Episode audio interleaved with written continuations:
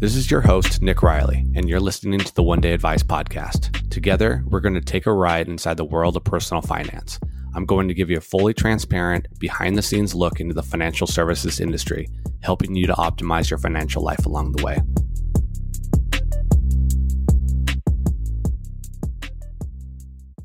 While most of what I do as a wealth advisor is focused on building net worth for clients, I oftentimes get questions about spending. And since spending gives you more of an immediate experience and benefit than a growing net worth does, for instance, I'm not surprised by that. Uh, everyone spends, but the truth is there are ways to spend more strategically. It's important to note that none of the strategies I'm going to discuss should directly increase your overall spend.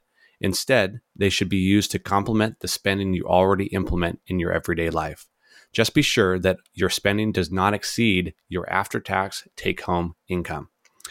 There are personal finance gurus out there who give horrible advice around credit cards and I'll be the first to say you don't listen to Dave Ramsey when it comes to credit cards. He's he's great for paying down debts, uh, but he has a very negative outlook on credit cards. And I just I think there are far too many uh, benefits that outweigh the few and controllable uh, cons to uh, managing credit cards. And a fair warning here for this episode uh, this is an information packed uh, episode, so you may want to pause and take notes for following through with some of these strategies that I'll be mentioning. Also, don't hesitate to reach out with personalized questions that you might have around this topic. Uh, this episode will be broken into three parts uh, one being the benefits uh, of credit cards, two being the cautions and warnings to heed to, uh, and then lastly, the strategies to hack credit card spending and online shopping. So, this is not just limited to credit cards. However, I would say 90% of this episode will be uh, pertaining to credit card use.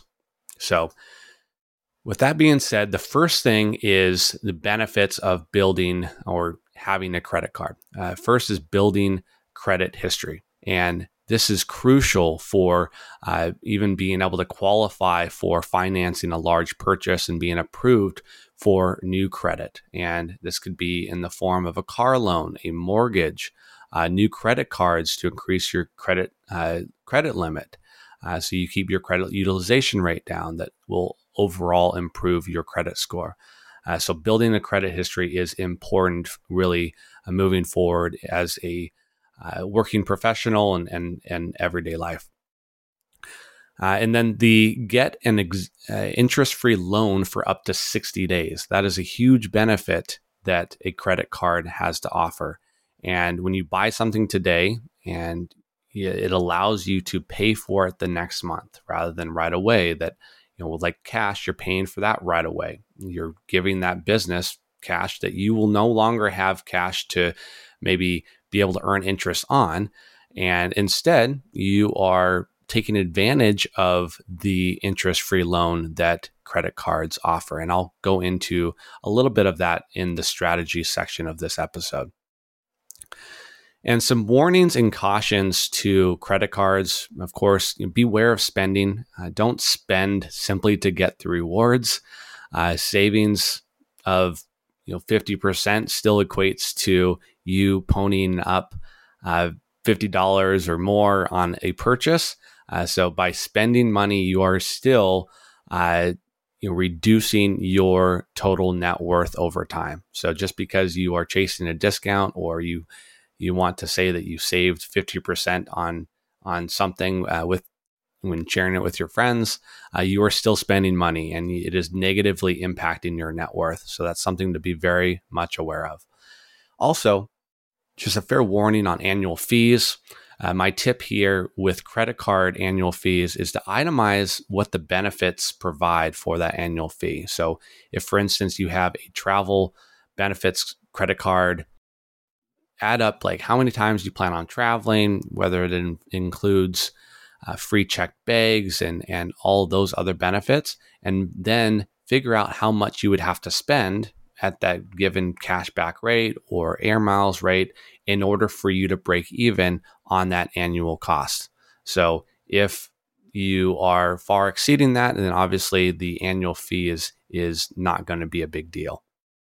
Uh, also, if you you rack up too many credit cards with annual fees, you may actually actually be losing money each year because you're not being able to fully utilize or take advantage of those credit card benefits. So it's okay to hold on to a credit card as long as you don't have annual fees attached to that. Uh, but if you're not using one with annual fees, be sure to close that. And pay attention to your credit limit. So this is this is something that a lot of people don't realize is that if you consistently spend over 30% of your total credit limit each month, it may actually hurt your credit. So one key factor in a in calculating your credit score is your credit utilization rate.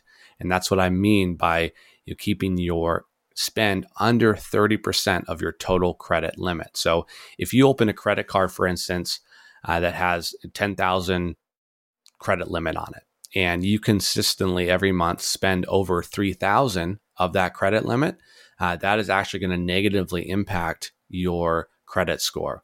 Whereas if you open two credit cards that each have 10,000 credit limit and you still only spend 3,000, uh, that's going to be a 15% credit utilization. And it, me, it basically tells the lender that you're not consistently using all of the credit that they're offering. That they see that as a credit risk, and that will negatively impact your credit score. And the buy now, pay later movement that we've seen with with like Sezzle accounts and uh, Klarna and, and many others as well, these can be there's obvious warnings around this because uh, it, it breaks down the cost of large purchases to make them more meaning like more uh, smaller uh, monthly digestible payments. So if you're you know paying for something for you know, two thousand dollars, that obviously would be a, a large impact to your monthly spend. But if you break that into hundred dollar a month payments, it makes it more digestible. Uh, but it also makes it seem like it's much cheaper. So I've seen people fall prey to these buy now, pay later in the sense that they, they've they've paid for more larger purchases and uh, they've justified that because of their monthly spend.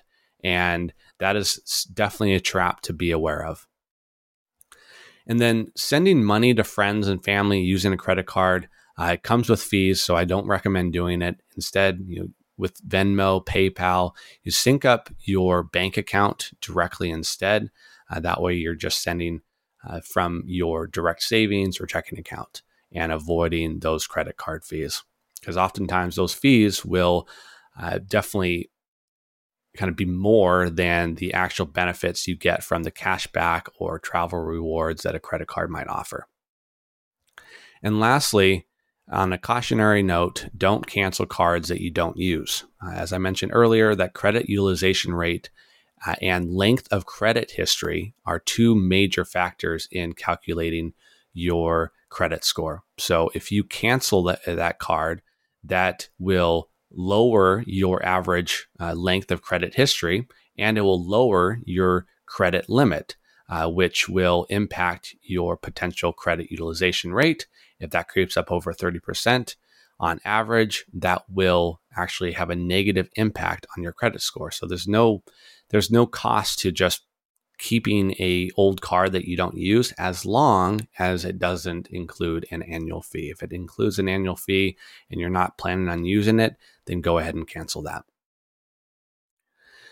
Now into the strategy portion of this episode, some tips and hacks on how to spend online and really utilize your credit cards to the fullest. So, one being take advantage of those sign up bonuses. And you might see those when you're flying on Southwest Airlines or Alaska. They always promote their credit card and maybe sign up bonuses for extra air miles or uh, other cards might promote cash back. You know, those are fine to take advantage of. Uh, you just don't want to do too many of those in any given year. Uh, and then also typically those sign up bonuses involve a minimum spend over a few month period. So that might be a three month period where it requires that you spend $3,000. And I would not uh, just spend money to spend money and get those sign up bonuses. Instead, think strategically ahead of time.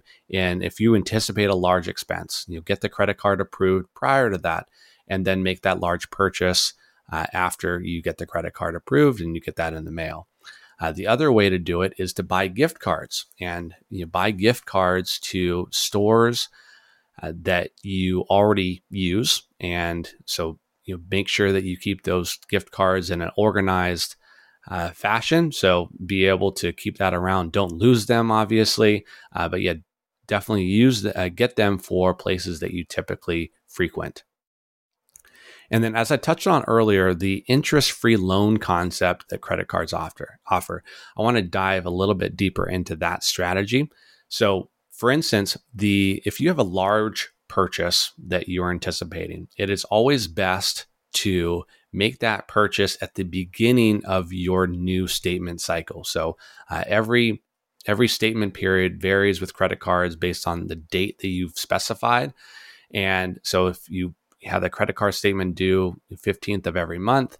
And then making the large purchase at the beginning of a new statement period allows you to go through the full 30 days of that statement period plus the next 30 days to where that statement is actually due. So it's in set, in a sense providing you with a up to 60 day interest free loan uh, from the credit card company. So that allows you to pay for something now and not actually have to pay any interest on that for up to 60 days. And of course, this is very important that you do pay off your, your credit card statements on time. We'll get into that shortly. The other strategy for interest free loans that you know eh, many credit cards will offer these days is 0% uh, interest for the first 12 months. And I've seen plenty of people do 0% balance surfing where they they put everything on one credit card over over 12 months and then transfer that balance to another 0% uh, interest credit card. And this is all great and a great way to be able to spend money on a credit card and not pay interest on that. Uh, but it also also comes with other you know fair warnings i guess as well. So if you are using up your full credit limit over that 12 month period that will actually ding your credit card card like i mentioned around the credit utilization rate. Uh, so that is something to be aware of. So if you are spending it all on one card and you maximizing that limit uh, i would instead make sure that you're paying off that that credit card to make sure that you're under your credit utilization rate that is ideal and you're still able to take advantage of that 0% interest. So it allows you to kind of carry a balance from month to month if needed, especially if you're in a pinch uh, for cash, depending on your line of work. Uh, but those are definitely things to be aware of. And when it comes to structuring that kind of interest free loan strategy that I mentioned around, you know, up to 60 days, it's it's easy to call your credit card company and specify what dates you want your statement periods to end.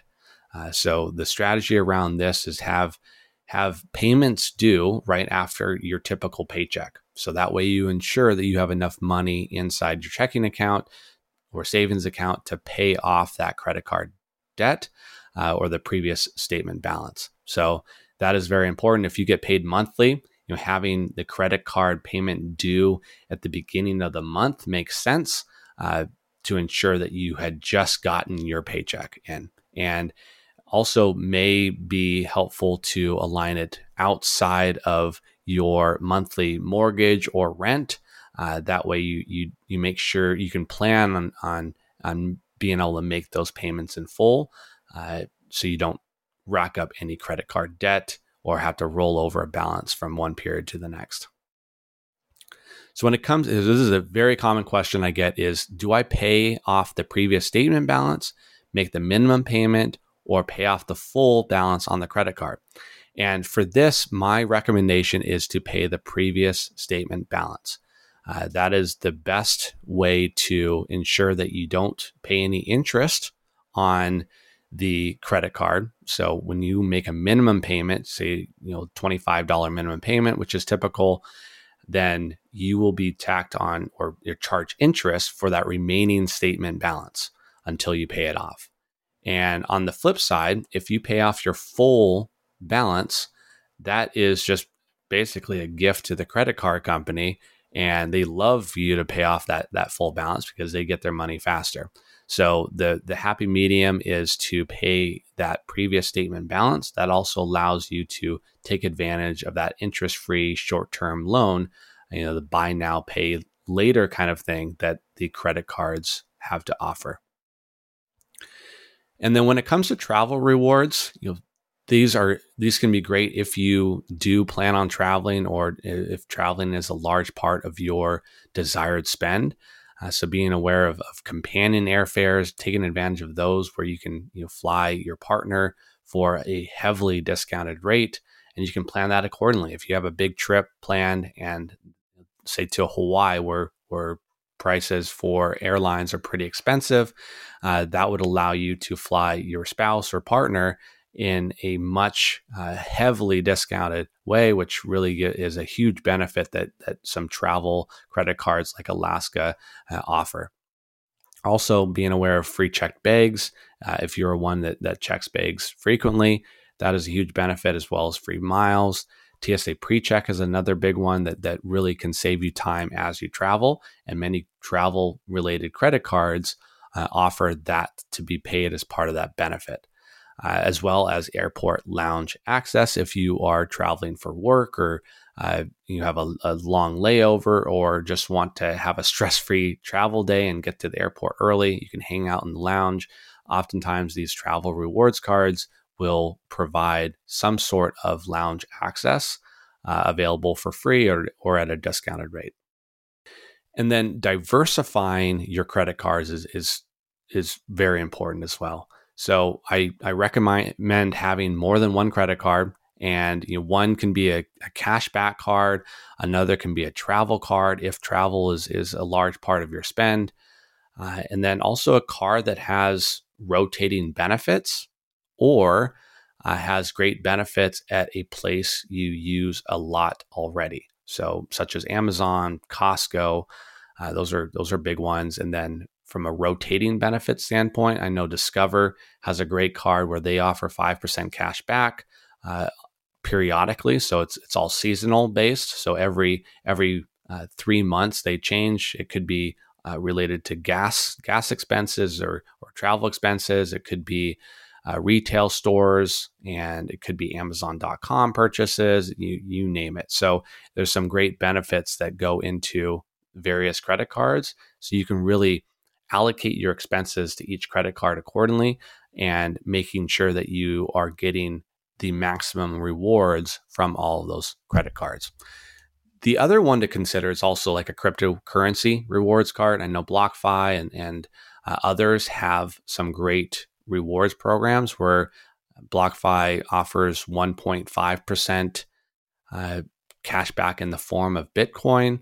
And you know that's a great way to build up rewards and get exposure to cryptocurrencies and have your rewards actually have the potential to uh, gain gain interest and appreciate. So uh, your rewards could continue to grow and that would be all of bonus based on your current spend and then as far as you know converting cash back uh, know, there's oftentimes cards will give you the chance to get cash back directly or purchase it, uh, use the cash back in the form of purchasing gift cards. And those gift cards, I know Discover does this and others as well, allows you to purchase gift cards at a discounted rate.